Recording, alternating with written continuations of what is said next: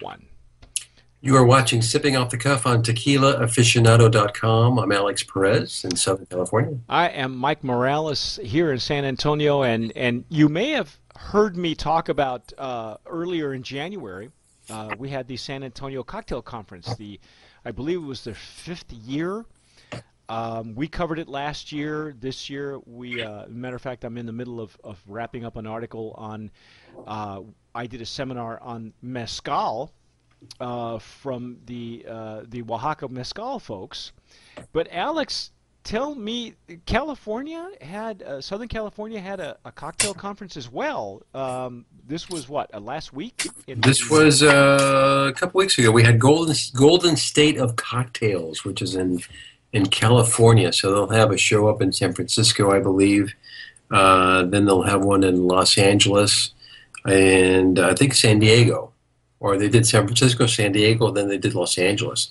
So it was a great conference because, you know, most of the people there were professionals. They were bartenders, brand owners, really the ones that are hand-selling the product in the restaurants and in the bars, the ones that are creating drinks. And so it was really neat to meet some of these people. So I really went there to get educated. I mean, we're always trying to get educated, trying to learn more about spirits. And well, you're the big cocktail guy anyway between the two of us because you're always experimenting with whatever tequilas that we get here.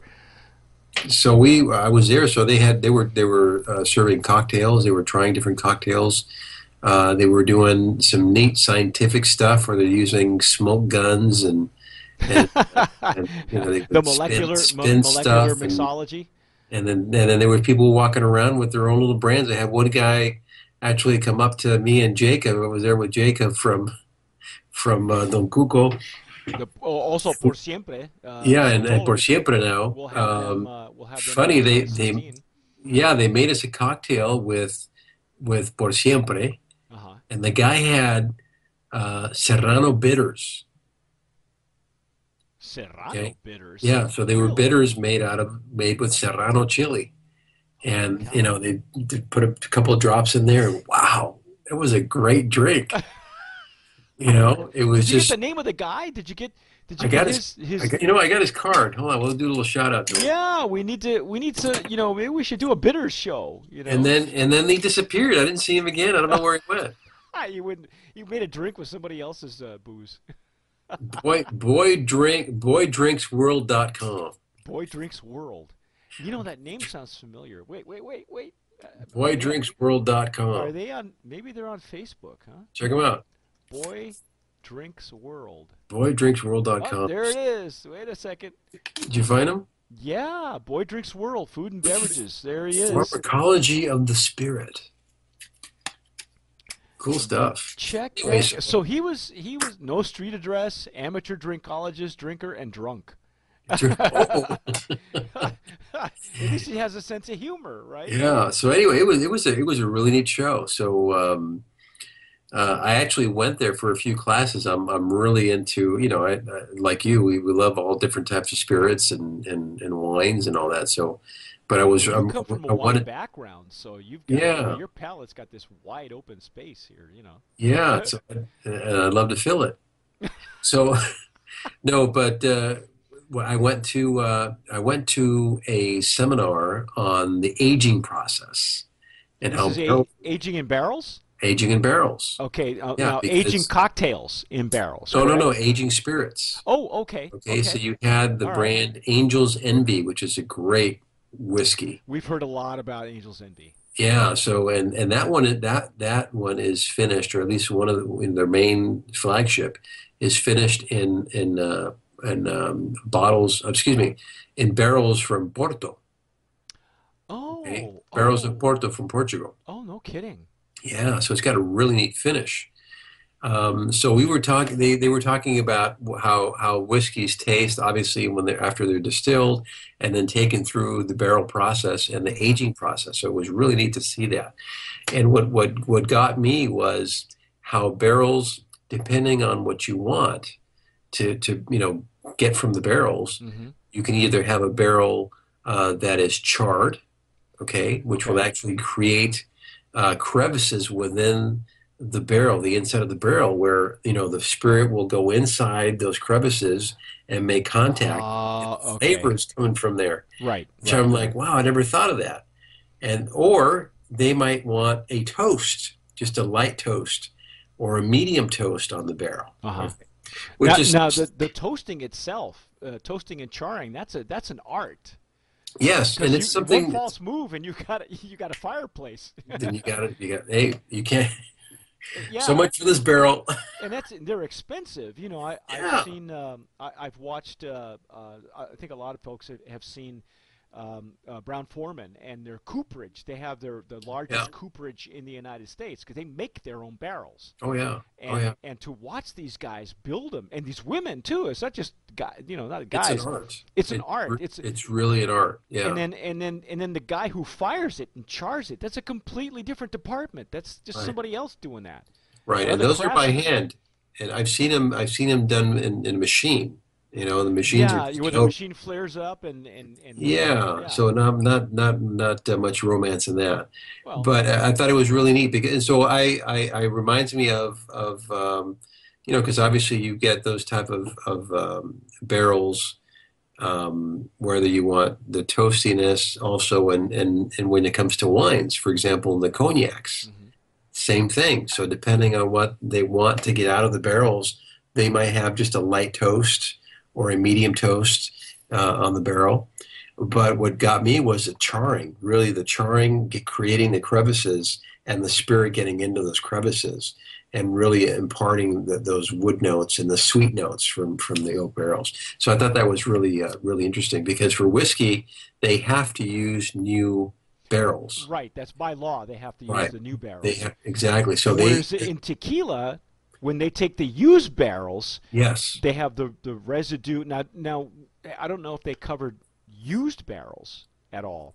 No, they didn't because they got to use new ones. So they create. So my thought process was, wow, you've got these charred barrels. I wonder it'd be interesting to find out what some of these tequila companies, if they're using, what type of barrels are they using? Because they'll say, oh, American oak barrels. Right. Okay, but are they toasted or are they charred? Where they have those crevices, so I thought it was an interesting nuance to that. So some of the depending on the POS and their transparency or the marketing company who knows what's going on and or doesn't know, we'll get that kind of information. But most of the time they just tell us the type of barrel and if it's blended or not. Or toasted. We know that there's a large secondary market for used barrels in tequila. Huge. Huge. I from what I know, for instance, Casa Noble uses French oak, and these are virgin French oak, so they haven't had anything else aged in them. So it's just their tequila, and I know what the effect is for those of you who've had their newer lines can understand what the effects are from French oak, but you're right, Alex.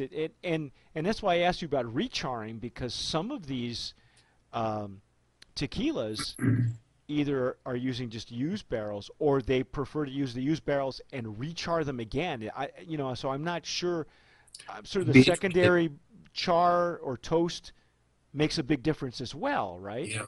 And it'd be interesting so this particular seminar I went to, they explained how about 70% of the whiskey flavors are coming from that barrel. Oh yeah, that's huge.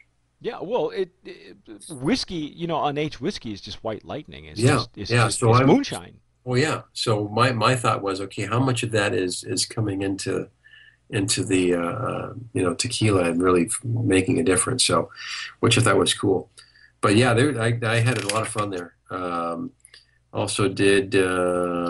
did a class on cognac, which was pretty awesome. Ooh. And also did chartreuse. Chartreuse. Yeah.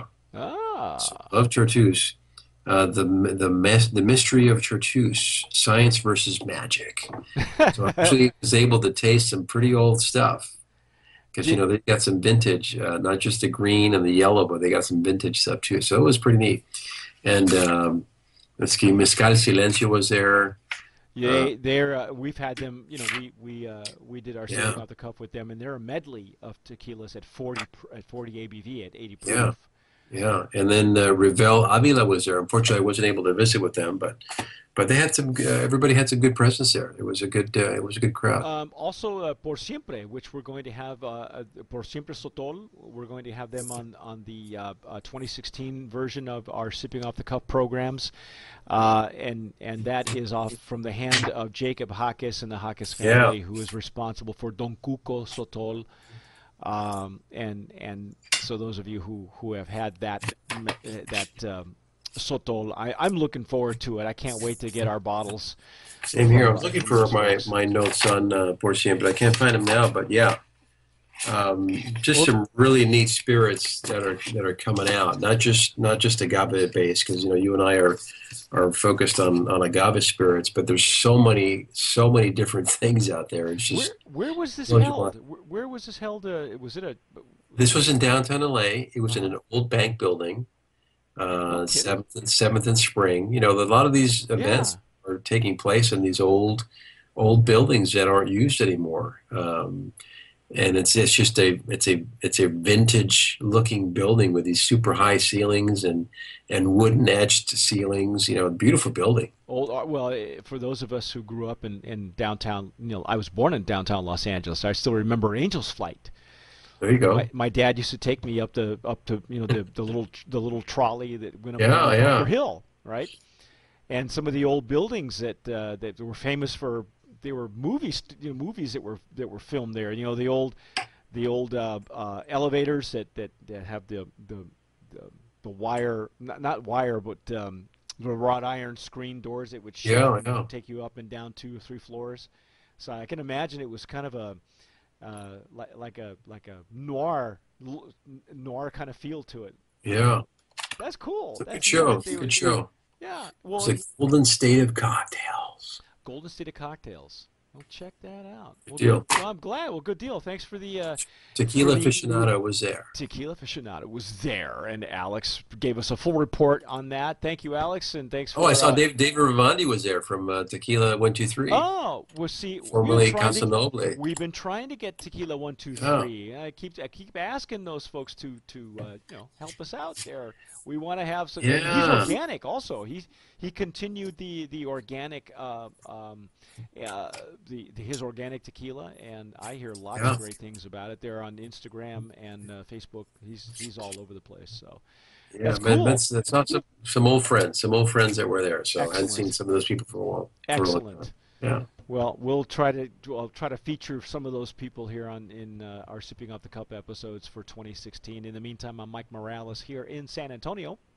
I'm Alex Perez. You've just heard a little update on some of the festivals out here, if you will. I'm Alex Perez, and you should go out and see this if you want to learn about spirits, you want to learn about tequila, and all those other spirits that you might love. These are the types of places to go to and get educated, because that's really what you want to do. You learn about the spirit, that way you can mix them and sip them wisely.